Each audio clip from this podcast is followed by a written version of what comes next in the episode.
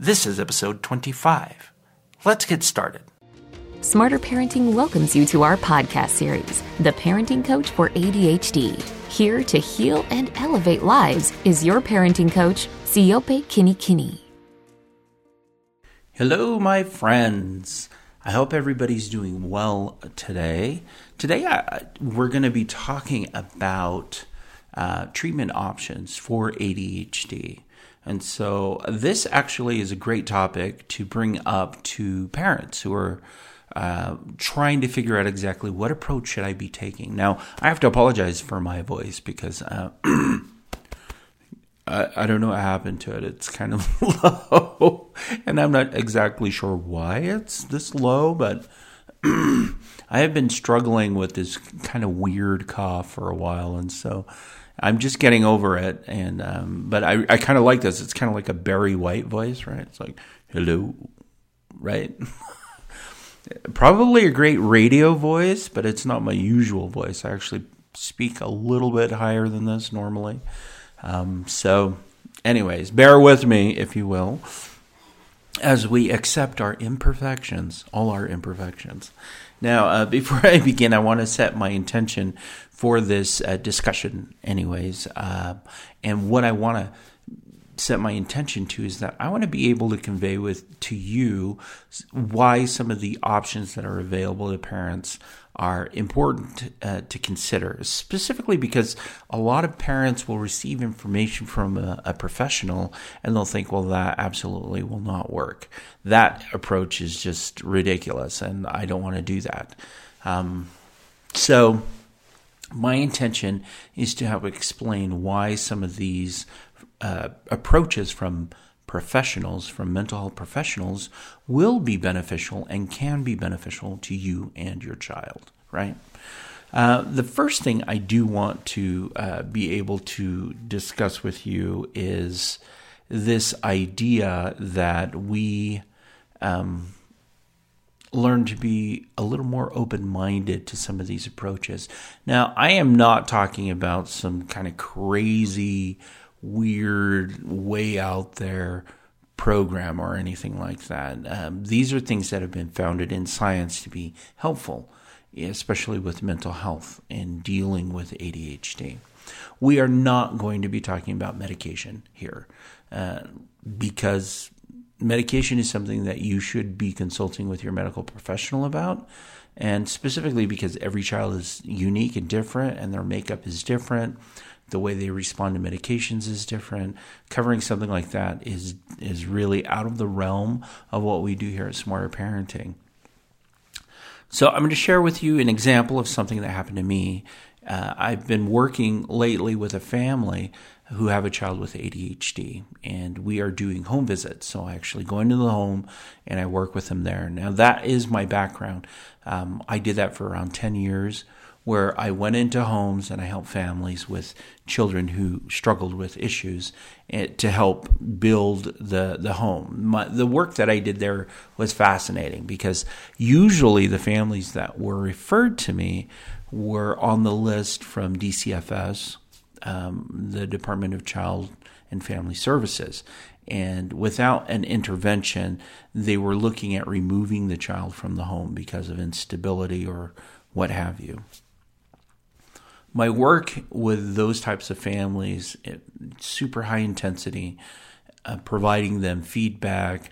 My presence in the home uh, was actually for a couple of hours a week, uh, usually around eight to 10 hours for the first three or four weeks, and then it started to taper off near the end. And I'd work with a family roughly between six to 10 weeks in implementing change, right? Uh, super high intensity, super hard. You know, these families had multiple issues going on, uh, ADHD. That's that's my background uh, as far as working with families did that for 10 years and it was fantastic. So I've actually jumped back into that and working with families with ADHD issues. Um, so I'm working with a family right now where I made some suggestions on things that we should try. And the family, and I'm sharing this because they've given me permission, the family um, initially was like, that's not going to work. Right? Uh, and I asked them, okay, so what is the hesitation? Why are we having this struggle with this um, suggestion? And th- for them, they had played out in their mind that they've tried some of these interventions and they didn't work, right? They just were unsuccessful to see the change that they want. And so we, we had to talk a little bit about the science behind the recommendations that I gave them. So there are a couple of things that I, uh, that a mental health professional may recommend that you as a parent uh, work on with your child. Some of those are behavioral, mostly behavioral issues. They may recommend that your child do some therapy, so psychotherapy. Talk about ADHD and how it's affecting them or their family around them. And through that therapeutic intervention, your child can learn some additional things about how they respond uh, to stimuli and work through those things. Now, psychotherapy or therapy um, is a recommendation, and some parents are like, "Yeah, no, doesn't need that." We we want to focus on the the hardline behavioral issues that my child is struggling with. So, behavioral therapy is one of those things, and that is teaching your child about the behavior that they are exhibiting and strategies to work around them. It's closely related to social skills training, but behavioral therapy is something your teacher, a teacher would do and implement in, into the home. Now, um, I did recommend some behavior behavior therapy where we implement some behavioral changes in the home. And uh, one of the responses from one of the parents was, "Well, uh, we feel like our child should com- conform to what it is that we're doing here in the home. And I did not actually argue with her. I agree with that because I think parents do need to set the structure in the home. Now, how they follow through with the structure that they've implemented in the home, that's a different story. And that could be very different uh, in getting the result that you want and the result that you do not want. So, we talked a lot about behavioral therapy and what it is and how we could work through that. So, they agreed, and we've been implementing some of those things. So, it's developing strategies uh, for how your child behaves in response to certain situations. So, if the child is having some issues, for example, following instructions, what are the strategies you are going to implement, or what are the strategies your child is going to implement to comply with what it is that you want them to do, right? So we put that in place. The next thing we put into place was social skills training, which can sometimes be useful if a child shows serious issues dealing with social environments. Um, so it's kind of like uh, behavioral therapy. The goal of social skills training, though, is to help them with their the social aspect and what is appropriate in the environment that they're in. So, for example, for ADHD children, it could be waiting their turn in conversations. It could be learning how to share toys appropriately. Uh, it could be asking for help.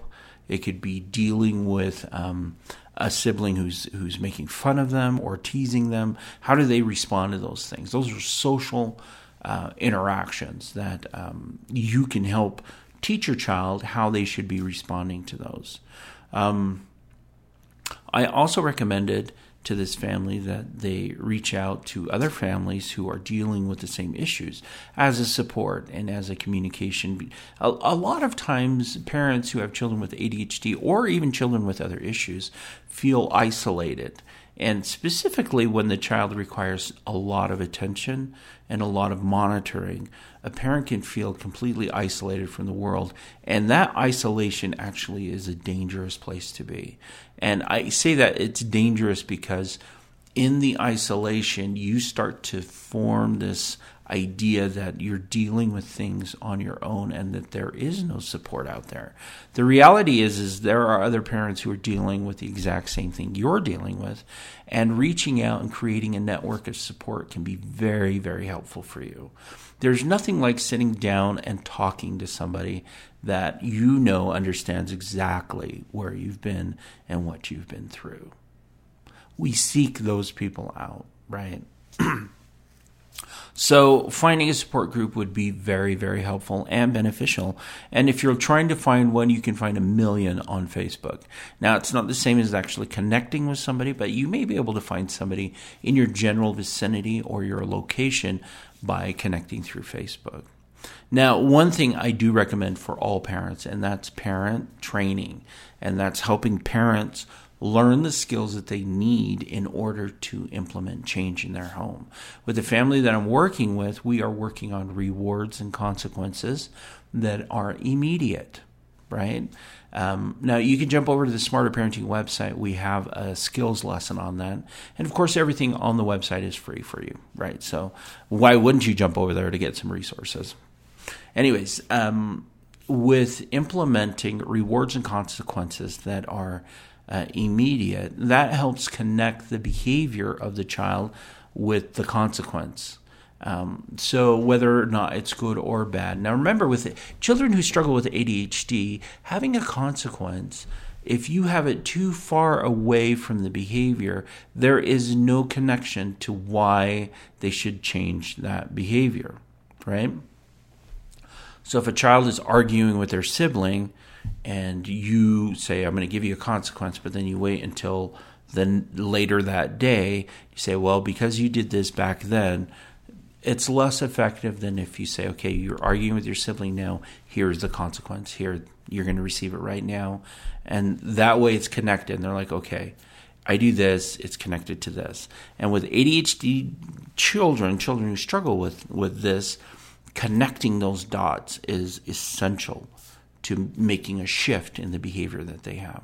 So that's what we're working on with this family is is immediacy on their reaction to the behaviors rather than waiting until they're upset or angry or whatever. Uh, that does require them to spend time doing that and putting off some other things. However, in the long run, the more consistent you are at at putting that much time in the beginning, it will save you time in the long run because then you're not dealing with the same issues over and over and over again. That's part of parent skills training, right? Uh, we've also been working on timeouts, on uh, family time, how they're they're spending time together. Those are all things that we are working on, and this is all part of the parent skills training aspect of it. Um, one thing I do with all the parents that I work with is managing their own stress levels. And that's learning where their tolerance level is and where the breaking point is. And so uh, that also is part of the parent skills training is helping them learn where their breaking point is and not getting to that breaking point. It's actually addressing it beforehand so they never get to that point. There's nothing less resourceful than a parent who has reached the breaking point and is just out of control, right? Um, this includes parents who who give out consequences that are kind of outrageous. Um, you know, you're grounded for ten years. You're never going to leave your room. Um, you know, things like that. Those are impossible to enforce. Uh, but and yet, I still see parents do that. So we focus a whole section on what an appropriate consequence looks like and how that works. And again, that falls under the umbrella of parent skills training. Now, if you are working with a professional who makes recommendations for these things, like therapy, um, psychotherapy, one thing that I would definitely ask is what is the treatment plan and how long is it going to be for the psychotherapy? What are you going to address? what is happening every week. Um, if your child is a minor, you have access to that information. And it's important for you to allow the therapist to work in their sphere of confidentiality. But at the same time, you want to be able to, to, to measure out the results that are happening during that time to match what parenting skills training you are actually implementing in the home. And it really should be a collaboration between the therapists. Now, when, whenever I'm working with a family and the child is in therapy with a different therapist um, or working with somebody else, I always collaborate, always collaborate because if the child and the parent, if they're receiving mixed messages, then anything that we do will be undone by the other person, right? So collaboration is essential. Now, if you have a professional that is unwilling to collaborate, then it really is time to look for a different professional.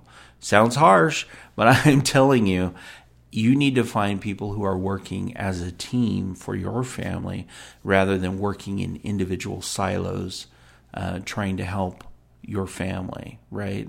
Um, the team approach is the most effective way because if they know you're working on this, they could be working on this as well, and bringing those together will be even more powerful, right? So, um, I my intention at the beginning was to give you uh, a reason why it's important for you to follow the recommendations from your mental health professional, even if you feel like ah, I don't know if this is going to work. Or, the I ask questions. You know, you need to ask questions about what they're doing and how they're doing it, and you also need to be open to this. Now, if you've tried some of these techniques and they haven't worked for you, you have to ask yourself a few questions. The first one is how consistent were you in being able to follow through with this, and then longevity. How long have you been able to be consistent in following through with this? Right those tend to be the two things that parents either give up too soon or they haven't done it long enough um, to see the results that they need to see. With ADHD children, it will take a little bit longer for you to implement these changes and for the changes to stick. So be consistent and just move forward with the plan that you establish with your mental health professional or even just with your spouse if you decide to sit down and work through this with your spouse or with another caregiver or your partner, whoever it may be, whoever is involved with the child's life. You can even do this with teachers who are at school and say, okay, this is what we're working on at home. Um, we want you to support what it is that we're doing. So we just want to make you aware of what's happening. And if you can do that where, whenever you interact with the child, that'd be helpful. Very, very easy to do to talk to somebody else about that. So those are some of the recommendations that you may receive from a mental health professional in working with your child. And if you receive these, really, you know, accept it and work with it and see if you can find a way to make it work. And if you feel like I've done this and it doesn't work, it's time to recalibrate and readjust and ask questions and figure out why um, these interventions may be beneficial to you. But then go back and do them because these have been the, the things that have been most consistent as far as seeing change with families over a long period of time. These things do work. It just depends on the implementation and how well you're doing. So that's it for me. If you want some additional help, specifically with your child who has ADHD, feel free to sign up for our coaching. Coaching at Smarter Parenting is a new thing that we're doing, and uh, it's the part that I'm more excited about than anything because it helps me connect with people who are dealing with issues, and we can address these things very specifically. So, uh, jump over to the coaching page and let us coach you, let us help you, let us make the transformation happen for you. Let's work together so we can do this. Sign up for coaching. That's it for me, and I will see you again next week. All right, bye.